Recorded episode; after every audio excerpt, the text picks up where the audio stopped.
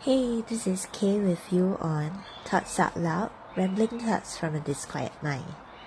I was having some problems with the app for the longest time after I updated it, and nothing seemed to work even after I restarted my phone and updated the app again after there was another new version.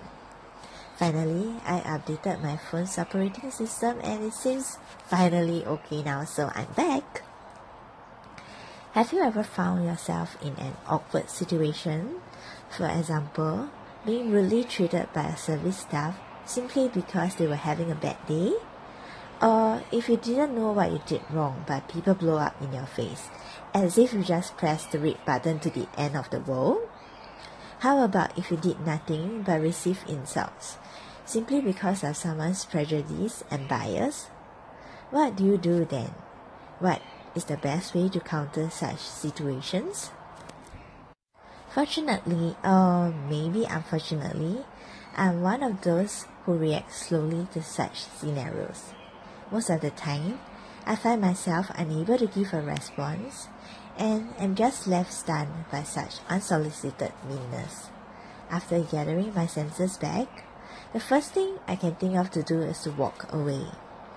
Why I say this is unfortunate is because my disquiet mind is going to end up thinking about it again and again later, feeling upset about what had happened and what I could have done if only my brain worked a little faster. On the other hand, it's also fortunate because I don't end up worsening the situation by continuing the fight. Having found myself caught in such situations several times, I thought perhaps it would be helpful just to be prepared, so I read up a few articles on the matter. The first step is to take our time to respond. Don't be too quick to fire back. Keep your composure and don't say anything you'll regret later. Sometimes retaliation seems like such a sweet way to get our dignity and self esteem back, but may not necessarily be the best way to handle things, even more so if we rush in without thinking. If appropriately used, humor though can perhaps disarm difficult behavior, but only if you're quick on your mind. Next, we need to tell ourselves not to take things personally. In Ajahn Brahm's book, he put it very succinctly why we shouldn't let difficult people influence us emotionally.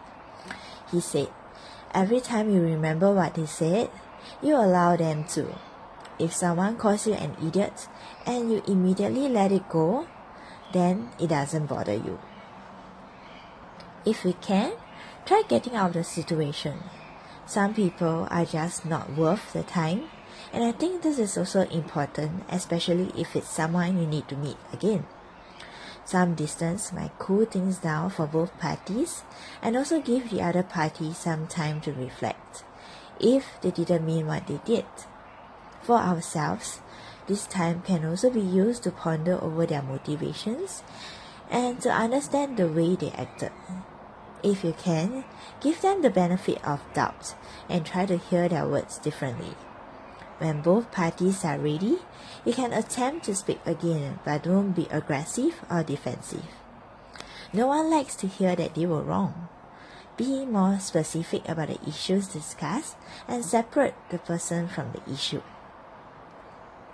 So I know I said we should let it go if possible, but perhaps love can prevail at times.